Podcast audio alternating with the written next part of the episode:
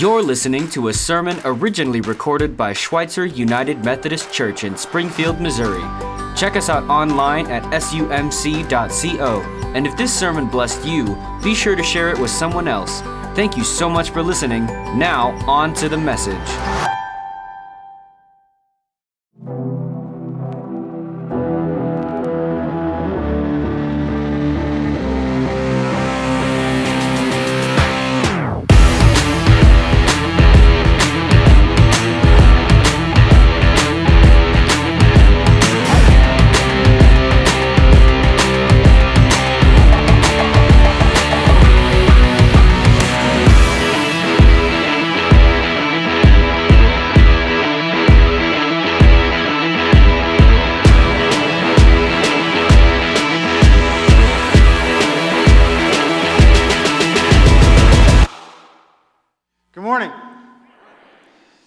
Pastor Jason. It's a joy to be with you this morning as we continue in our series on going deeper in the faith.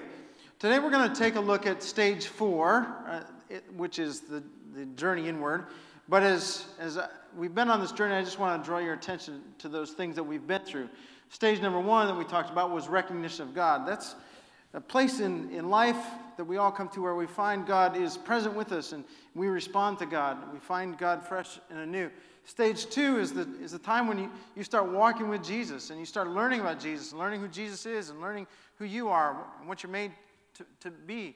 Uh, stage three is about the productive life. It's where you take learning and you take action and you, you put those things together. And you hear Jesus saying, You know what? I've given you some gifts and abilities, some talents, and, and you start putting those things into play. Stage four is the next stage. Well, they're not really, they don't have to be sequential in that order. But it's a stage we come to oftentimes after being very productive, and that's hearing an invitation to go into the inner life, the inward journey. And the inward journey isn't necessarily about becoming introspective into our own hearts, into our own minds. It's not, it's not just looking into the mirror, but the inward journey is about walking into the very heart of God. It's about going on a journey with Jesus to places that you maybe have never thought of or imagined that you could get there. I want to talk to you this morning about, a, uh, um, in, in, that, to that end, I want to talk to you about a guy, a friend of mine whose name is Ron. Now, there are probably some of you in this room that are named Ron, and the Ron that I'm going to talk about is nobody within this room, okay? But it might be somebody in this room. It may be you, in fact. You're, you may have a different name, but this may be you. When I met Ron, Ron was a believer in, in God. Ron was a, a follower of Christ. He had been born in the church, raised in a pastor's home, loved God. But the, the book that I came across that really summarized Ron's life at the time when I met him was So You Don't Want to Go to Church Anymore. Ron didn't want to go to church anymore, and he didn't. Um, he, had, he had come to a place in his life come to that moment because he had been a part of a lot of, a lot of church life. He'd, he'd done a lot of things within the, within the Christian walk. He had studied scripture, he had been a part of a lot of things. I think he'd been a part of a lot of committees too. Maybe that's why he got to the place where he didn't want to go to church anymore. committees are the, um, tend to be the bane of, of, of lots of different people. But he'd been on a lot of, been actively involved. But as he was actively involved, he noticed that rising up within him, rising up deep in, a, in the inner places of his life, deep in his heart, was this question Is this what following Jesus is about? Living kind of a comfortable, genteel, good, nice kind of Christian life. Is that what following Christ is about? Is it going to church and doing my devotions and and, and being a part of that team or that committee or, or serving in that way, is that, is that what the whole thing is about? So Ron started asking that question, and that question continued to rise up within him until he just came to the point where he's like, I can't do it anymore. I don't know if you've been there. There was a Thomas Merton who looked at that kind of life and he said, you know, oftentimes when we get to that point it's when we've climbed the ladder of success, only to find that when we get to the top, we've put it up against the wrong kind of wall. And we find ourselves looking into this superstructure, but there's nothing there. And you're like, I thought there was supposed to be something there. Ron got to that place. You may get to that place. Maybe you, you've been to that place. Maybe you've, you've moved beyond it. Or maybe it's down the road a little ways. But some of the time, we get to that place, you can kind of find yourself getting there when somebody comes along and, and they invite you to be a part of a Bible study. And the first thing that comes to your mind is a cuss word. And you're like, oh no. But you've been a part of so many Bible studies, the only thing you think about is to say, no, you know? And you're like, wait a minute. What, what's going on there? Why do I, why do I, why does that rise up like that?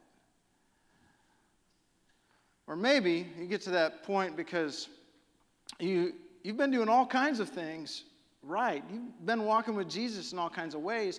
And then suddenly, some sort of tragedy hits, and it seems like your house just kind of blows itself apart. And you're left standing, you feel like you're almost naked. And there are words that you've said to other people who've been in that kind of situation, and then people start to greet you with those same kind of words. And as you hear them, you're like, why did I ever say those things in the first place? They seem hollow to you in that moment. And then when somebody says, What do you believe? you wonder, I really don't know what I believe. If there's any place I would find myself, it's reading the Psalms or the book of Job. And I would simply ask a question sometimes Where, oh God, where are you? See, when you're at that moment, you can do a couple things. You can look around and you can see are there places where I can really be honest and open about this point in my life? Or you could do like what Ron did in that moment, and he, he withdrew. There is another thing we can do. We can realize that when all of that stuff is kind of bubbling up in our hearts and you don't really know who you can say anything to or how to even describe it, if you listen closely, I'd like to suggest to you that, you'll hear God Himself speaking an invitation to you. An invitation to walk closer to Jesus than you ever have before. And to walk with Jesus to a place where you walk into the inner part of who God is, into the very heart of God. It's a walk that it wasn't just Ron that had to take, but it's a, it's a walk that the disciples and that all kinds of people throughout the pages of Scripture end up taking. It's a walk, in fact, that Jesus is happy to lead us on. If you've got your Bibles with you, I invite you to turn to Matthew chapter 16. I'm going to read a text from there in just a moment. But before we read the text, you have to know something about the setting for this text, where it takes place. It takes place in, this, in the city of Caesarea Philippi. If you've ever been to Israel, you know that Caesarea Philippi is in the northern uh, part of, of Judea. It's way up on the northeast corner. And Caesarea Philippi, after King Herod passed away, the country was divided up into three um, kind of governorships or, and divided among his sons. And his son Philip built Caesarea Philippi in honor of, of Nero. Pardon me. So he built this city, and the thing that he built there were temples. He built a temple to the Roman god Pan, and um, that's what it may have looked like at the time when Jesus and his disciples arrived. Today it looks like something else. It looks like this. And what it, um, it's really unique to stand there, to, to be there, to, to see it, because it's kind of a, a flat area where the, the village was or the city was. But then as you walk up to this place, that's, a, that's kind of an aerial shot. but there's this huge mountain that rises up. And there's that opening that you see there that's, that's present to you. Um, Pan, the Roman god Pan, was thought to be the god of desolate places. And Caesarea Philippi was indeed way out in a desolate place. It's, it's not necessarily easy to get to. And that opening, that opening was thought to be the doorway to Hades, the gateway to Hades. So if you went to, to Caesarea Philippi, you, you could then go down into the world of the underworld. You need to know that because Jesus takes his disciples to Caesarea Philippi. They go on a journey. And along the way on their journey, Jesus asks the disciples, Who do people say that I am? And they come up with all kinds of answers. And then he says, Who do you say that I am? And Peter says, Well, you're the Christ. You're the, you're the Son of the living God. And Jesus says, You're right, Peter. And on this rock, I'm going to build my church. And so Peter has this huge rock that's not just in the back of his mind, he's looking at this huge rock. I'm going to build my church. And the gates of Hades, right there, will not overcome it. The gates of Hades will not overcome it. All those things are converging. And Peter is on cloud nine. He's like, I nailed the test. I got who Jesus was. And then Jesus says he's going to do something pretty significant with who I am. And, and we look at a, you want to put the other picture up there? we look at, at a place where there are these temples, and Peter just started to imagine what might be there. What might replace those buildings that were there in that instant? Peter's, I mean, he, all things are looking up.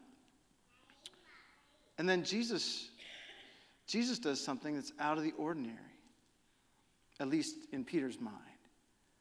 Jesus starts to say these words from then on, Jesus began to tell his disciples plainly that it was necessary for him to go to Jerusalem and that he would suffer many terrible things at the hands of the elders and leading priests and the teachers of the religious law. He would be killed on the third day and he would be raised from the dead. But Peter took him aside and he began to reprimand him for saying such things. Heaven forbid, Lord, he said, this will never happen to you. Now think about the juxtaposition here. You've just been told that, that you're the rock and Jesus is going to build his church and build his kingdom on it. And then all of a sudden, Jesus says, And I'm going to Jerusalem and I'm going to die there. Now, if you were having that conversation with Jesus, I think it might go something like this Jesus, nobody ever built a kingdom by dying. I mean, literally. How do you build an enterprise? How do you build a kingdom? How do you replace those things? By dying. It doesn't make one bit of sense. Peter is, well, maybe we're in Peter's shoes. Peter's in our shoes. Jesus said to him, Peter, get away from me, Satan. You're a dangerous trap for me. You're seeing things merely from a human point of view, not from God's. Then Jesus said to his disciples, if any one of you wants to be my follower, you must turn from your selfish ways, take up your cross, and follow me. If you turn, or if you try to hang on to your life, you'll lose it. But if you give up your life for my sake, you will save it. And what do you benefit if you gain the whole world but lose your own soul? Is anything more or worth more than your soul? For the Son of Man will come with his angels in the glory of his Father and will judge all people according to their deeds. And I tell you the truth. Some standing here right now will not die before they see the Son of Man coming in his kingdom. When Jesus says to Peter, he says, Get behind me, Satan, he's really not seeing Peter, this guy that on the one instant he saw as the rock that he could build his kingdom on, or saying the confession and then turning and seeing him as something totally different. No, but he's recognizing that Peter in that moment is giving voice to the native wisdom that we all have, to the natural wisdom, where we're after self protection and self preservation. Where if we're really going to build something big or great, we think that the way to do it is to become the king of the mountain. I think that's what Peter thought of when he saw that big old mountain up there. How's, how's the kingdom going to come into place where we're going to have to find some bulldozers and we're going to have to tear those other edifices down? We're going to have to do it with power, the way that it's always been done in the world if you really want to build the kingdom, you've got to have power. It's even what they thought in Jerusalem. But Jesus said, Peter and the rest of the disciples, the way of the heart of God is very different than the way of the kingdoms of this world. The way of the heart of God is, is a part of long suffering. The way of the heart of God is forgiveness. The way of the heart of God is, well, it's forgiving your enemies and loving them just like you love your neighbors. The way of the heart of God is a cross and not a sword.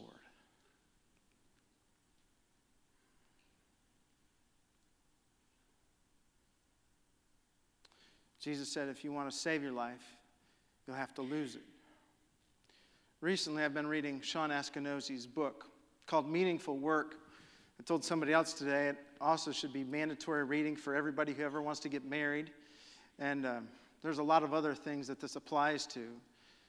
Um, I've tasted some Shawn's wor- chocolate, you know, and, and it tastes, it's really good, but I really love what I see happening in this book and in this life that has lived among us. Because Shawn Askinosie sort of tells his he tells his life story and he tells a story about how he was building his kingdom, building his name recognition and his brand. And yet, deep within his own heart, deep within his own life, he had this gnawing sense of a deep sorrow. And he had the question is what I'm building and what I'm putting together, am I going to end up getting to the top of the wall and looking over and there's nothing there?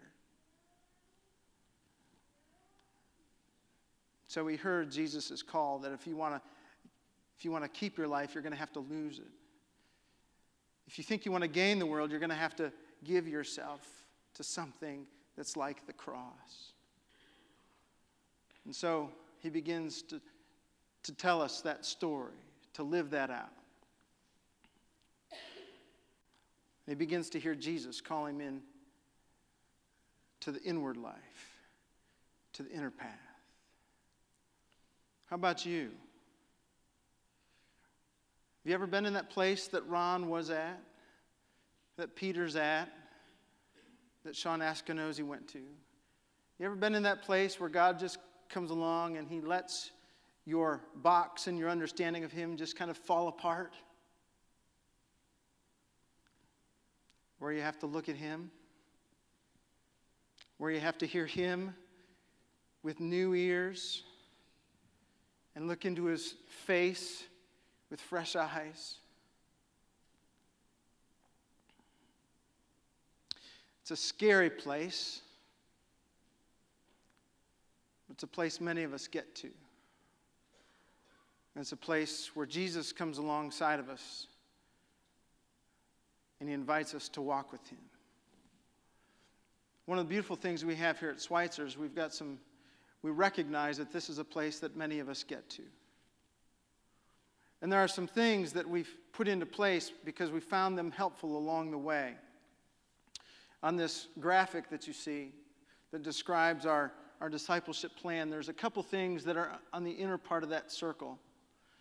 And some of you, you've heard about spiritual guides. That's a person who comes alongside of another person and they listen to the things that are bubbling up in their hearts. And they ask questions and they pray and they're just alongside of you. If you if you're at a place in your life where you're just struggling, you've been on the performance treadmill.